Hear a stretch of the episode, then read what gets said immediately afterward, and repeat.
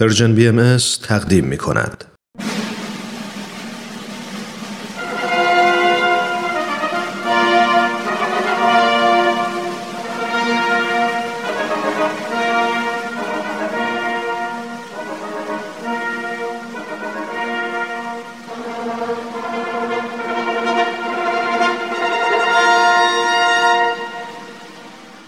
تاریخ به روایت مورخ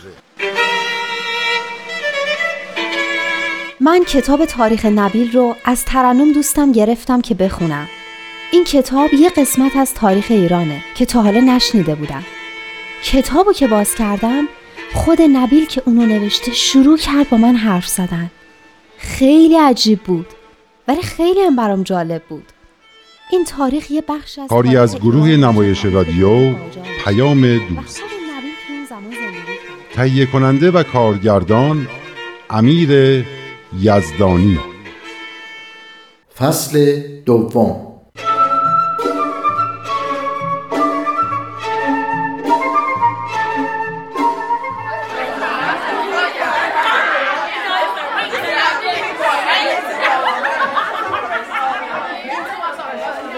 خب تو دیشب به کجا رسیدی؟ اول بذار بریم از اینجا بیرون. این بچه ها خیلی سر و صدا می‌کنن. دیشب جناب نبیل تعریف کردن که چطور حضرت باب به اصفهان رفتن و مردم اصفهان چه استقبال خوبی از ایشون کردن حتی منوچرخان معتمد و دوله حاکم اصفهان توی جمعی که خیلی از علما حاضر بودن رسما اعلام می‌کنه که به حضرت باب و منشأ الهی کلمات و آیات ایشون ایمان داره. اینو خوندی؟ آره خوندم. جالبه که میگه قبلا واقعا و از ته قلب به اسلام ایمان نداشته. و تازه با شنیدن بیانات حضرت باب بوده که حقانیت اسلام رو درک کرده آخه می‌دونی که منوچهرخان گرجی بوده توی یه خانواده مسیحی به دنیا اومده بوده گرجی بوده؟ یعنی چی؟ یعنی اهل گرجستان بوده در واقع از خانواده یکی از شاهزاده های مسیحی گرجستان بوده وقتی آقا محمد خان قاجار به گرجستان لشکر کشی می‌کنه خاندان اونا رو با بقیه اسرای جنگی به ایران میاره راست میگی؟ یعنی منوچهرخان در اصل مسیحی بوده؟ بله. اما وقتی نوجوان بوده به دستور درباریا و به حکم مجتهدین ایرانی اجبارا مسلمان میشه.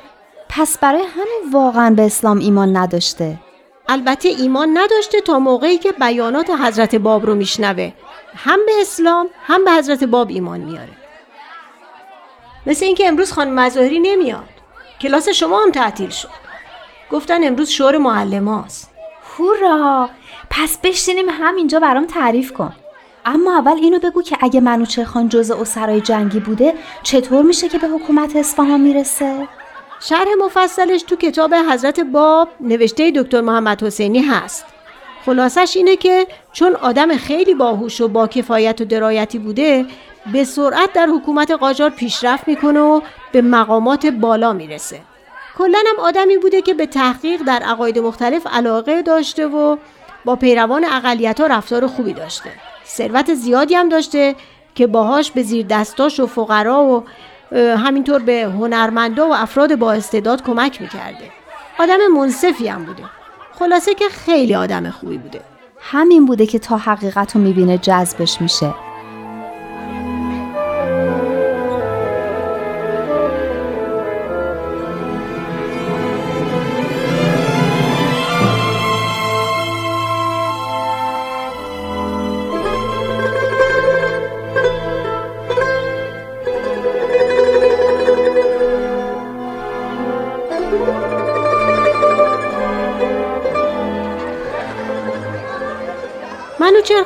بعد از اون مجلسی که گفتیم و حضرت باب در اون درباره نبوت خاصه و امام قائم و رجعت حسینی صحبت می‌کنن یه مهمونی به افتخار حضرت باب میده. اینو دیگه هنوز جناب نبیل برام تعریف نکردن. پس بذار تا من برات تعریف کنم. بعد از اون مجلس منوچهرخان یه زیافتی به افتخار حضرت باب در دارالحکومه میده و نهایت پذیرایی رو از ایشون به عمل میاره حتی وقتی میشنوه که حاکم فارس چقدر به بستگان حضرت باب ظلم می‌کنه فورا نامه‌ای بهش می‌نویسه که دست از ظلم و ستم برداره و با پیک مخصوص برای حسین خان میفرسته. فکر کنم یه جورای مقامش بالاتر از حسین خان بوده. احتمالا چون علاوه بر اصفهان حاکم خوزستان و لرستان هم بوده. به هر حال مردم اصفهان مرتب برای زیارت حضرت باب به خونه امام جمعه یا به تالار آین خونه هجوم می آوردن. اما ایمان معتمد و دوله و ارادت امام جمعه و استقبال مردم اصفهان. باعث میشه که بقیه علما و حسودا شروع کنن به انتشار اتهاماتی درباره حضرت باب مثل که ایشون کافر و مرتد و مخالف شریعت اسلام هستند. این حسادت هم خیلی چیز بدیه ها. هر وقت موفقیت یا پیشرفتی می‌خواد به دست بیاد این حسودا میپرن وسط و جلوش رو می‌گیرن. راست میگی. کارهای حسودا همیشه باعث میشه که کل جامعه یعنی در واقع همه با هم ضرر کنند و از پیشرفت باز بمونن. یعنی می‌خوام بگم فقط به دیگران ضرر نمی‌زنن به خودشون هم ضرر می‌زنن و نمی‌فهمن. یعنی هیچ کارش نمیشه کرد؟ به نظرم این دیگه به خود آدما بستگی داره که با تربیت درست و با سعی و اراده اینو تو خودشون از بین ببرن. چون حضرت بهاءالله آب پاکی رو رو دست حسودا ریختن و فرمودن قلبی که در آن شاعبه حسد باقی باشد البته به جبروت باقی من در نیاید و از ملکوت تقدیس من رواه قدس نشنود. حالا بقیهش رو بگو. هیچی. کار داشت بالا می گرفت که منوچرخان دستور داد مجلسی تشکیل بشه و علما با حضرت باب مناظره کنن یعنی مثل همین مناظره هایی که تو انتخابات هست؟ تقریبا. مناظره یعنی اینکه چند نفر در حضور یه عده شنونده با هم بحث کنن تا شنونده ها خودشون بفهمن حقیقت چیه. پس قرار شد حضرت باب با علما مناظره کنن. بله و قرار بود که یه کاتب مخصوص همه سوال و جواب ها رو عینا و بدون کم و کاست بنویسه تا برای شاه بفرستن و شاه نظر بده. علما قبول کردن؟ نه به جز دو نفر. بقیه گفتن این توهین به شریعت و یه جلسه بین خودشون گرفتن و گفتن احتیاجی به سوال و جواب نیست و مخالفت این شخص یعنی حضرت باب با شر اسلام مثل روز روشنه و باید حکم شر رو اجرا کنن. یعنی حکم قتل و؟ بله دیگه. این اتهاماتی که زده بودن حکمش قتل بود. پس جلسه تشکیل نشد. حد زدم که قبول نمی‌کنن چرا؟ با حضور اون دو نفر که مناظره رو قبول کرده بودن یه جلسه برگزار شد. اما به نتیجه خاصی نرسید و کار به توضیح و تشریح نوشته های ملا صدرای فیلسوف کشید.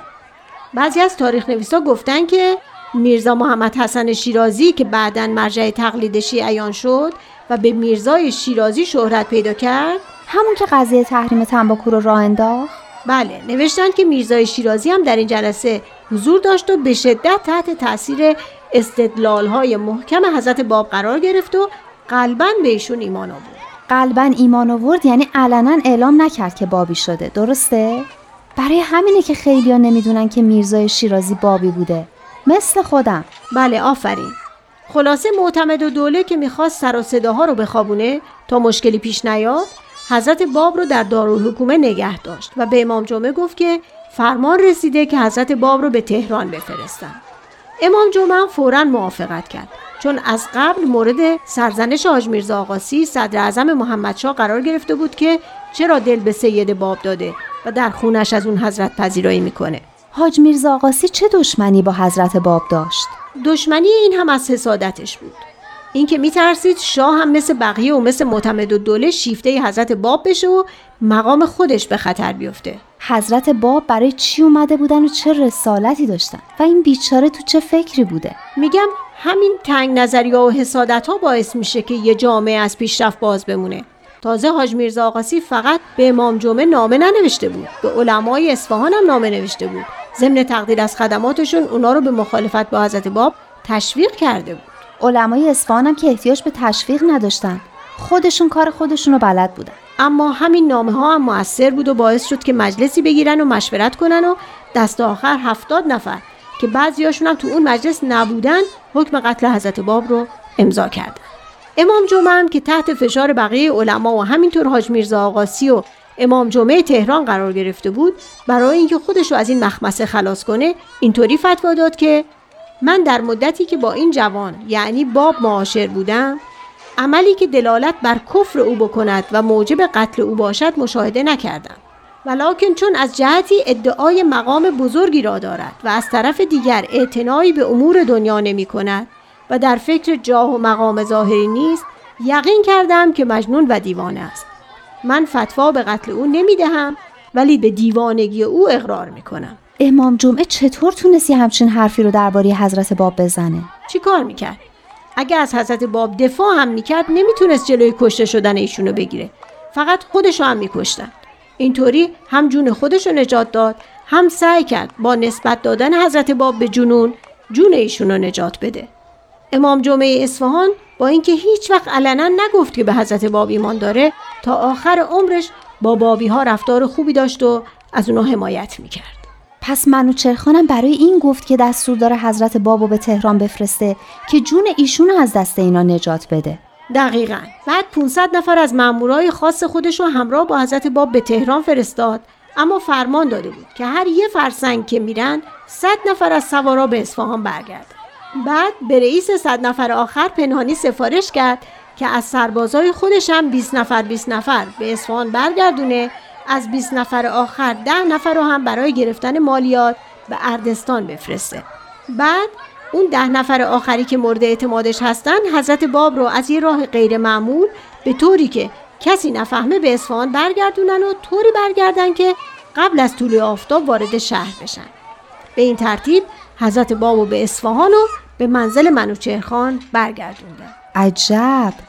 واقعا چه آدم کاربلدی بوده. بله دیگه. حضرت باب به مدت چهار ماه در امارت سرپوشیده خورشید که به دیوانخانه یا امارت سطر هم شهرت داشت و محل سکونت شخصی معتمد و دوله بود اقامت داشتند. کارای ایشون هم خود معتمد و دوله شخصا انجام می‌داد. کسی هم نمی‌دونست که حضرت باب هنوز هم توی اصفهان هستن. نه.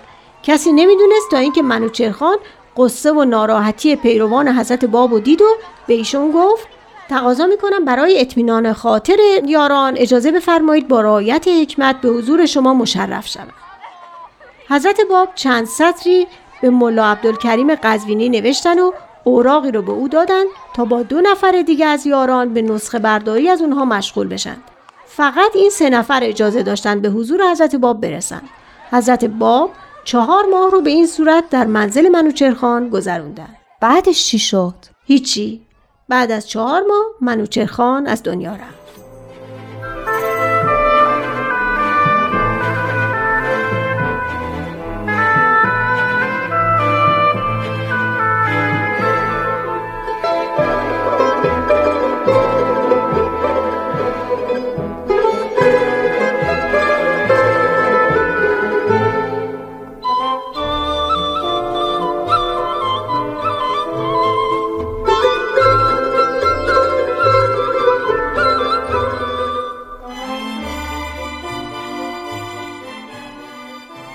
دیشب به آنجا رسیدیم که منوچهرخان معتمد و دوله علنا به منشأ الهی آثار حضرت باب اعتراف کرد. بله.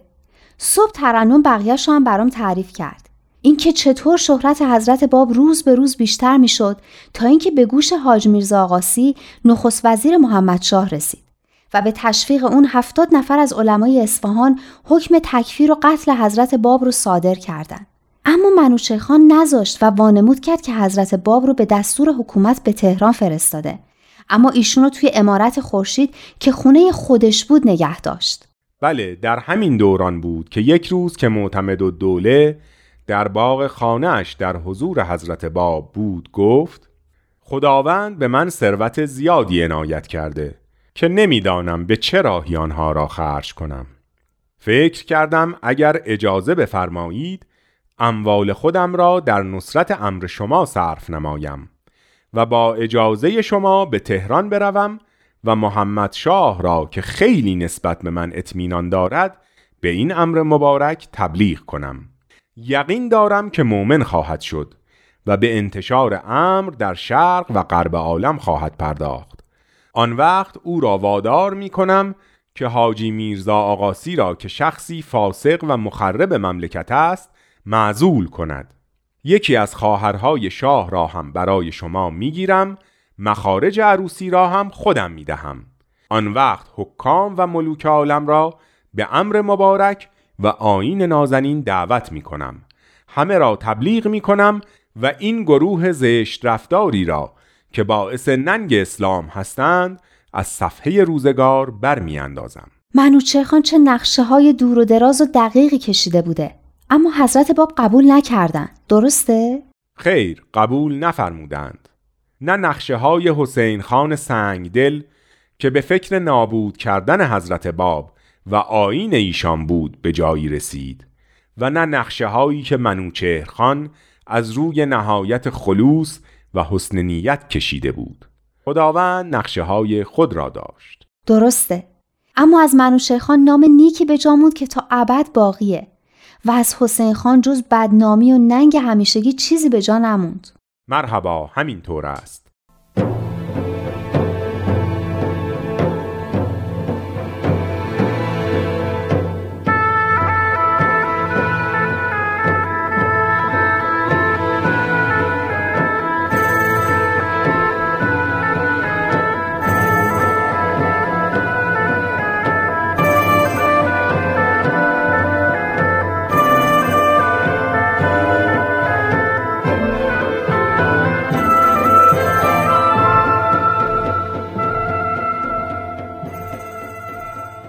حضرت باب در جواب معتمد و دوله فرمودند نیت خوبی کرده ای و چون نیت مؤمن از عملش بهتر است خدا برای این نیت خیر جزای جزیلی به تو عنایت خواهد کرد.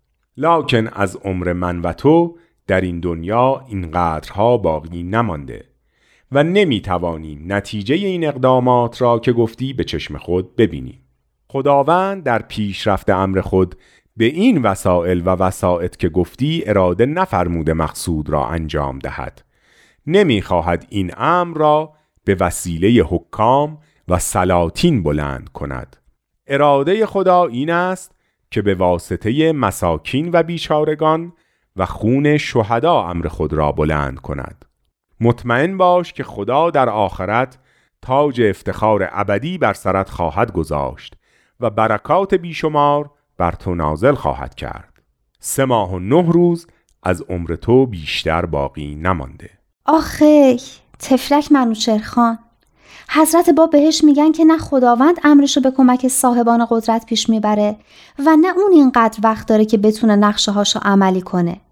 این که بهش گفتم فقط سه ماه از زندگیش باقی مونده خیلی ناراحت کننده بوده. اما معتمد و دوله خیلی هم خوشحال شد. و از روزی که فهمید مرگش نزدیک است پیوسته به حضور حضرت باب می‌رفت و هر لحظه بر ایمان و یقینش افزوده می‌شد. یک روز به حضرت باب عرض کرد از نزدیک شدن پایان حیات خودم خیلی خوشحال هستم. سرور من به قدری است که نمی‌توانم شرح دهم. لکن از طرف دیگر بی اندازه ناراحت و غمگینم که پس از مرگم گرگین خان که شخص خونخوار و بی حقیقت است به وجود شما در این منزل پی می‌برد و به اذیت و آزار شما می‌پردازد. حضرت با به او فرمودند نترس من کارهای خود را به خدا واگذاشتم و به قضای او راضی هستم. خداوند به من قدرتی عنایت فرموده که اگر بخواهم جمیع این سنگ ها را به جواهراتی تبدیل می کنم که نظیرانها در دنیا پیدا نشود. و اگر اراده کنم دشمنان خونخوار خود را چنان نسبت به خود شیفته و فریفته می سازم که در راه محبت من با نهایت اخلاص و استقامت قیام کنند. اما اینک به اراده خودم به این بلیات و مصائب دچار شده ام تا قضای الهی به اجرا درآید. منوچهر خان در سه ماهی که به مرگش مانده بود همه کارهای ناتمام خود را انجام داد. وسیعتنامه ای هم نوشت و تمام دارایی خود را به حضرت باب بخشید و در همان زمانی که حضرت باب فرموده بودند تب مختصری کرد و از دنیا رفت. گفتین ثروتش رو به حضرت باب بخشید؟ بله منوچهر خان فرزندی نداشت. جانشین او برادرزادهش گرگین خان بود که به وسیعت نامه او اعتنایی نکرد و اموال منوچهر خان را مالک شد.